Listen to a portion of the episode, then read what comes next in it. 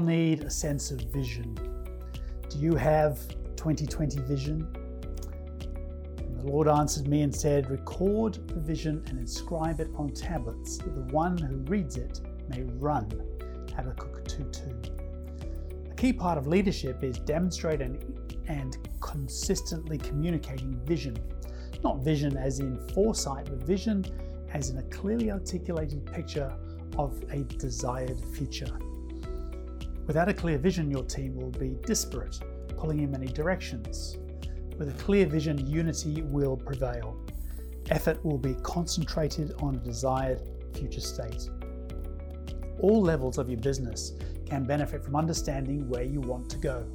True leadership releases people with empowerment, but without a clear vision, that's just not possible.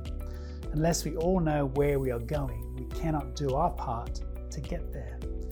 Jesus gave a clear vision statement just before he left Go into all the world and preach the gospel to all creation in Mark 16 15. That is what it is all about. Jesus then empowered us with that mandate and resourced us with the ultimate helper, the Holy Spirit.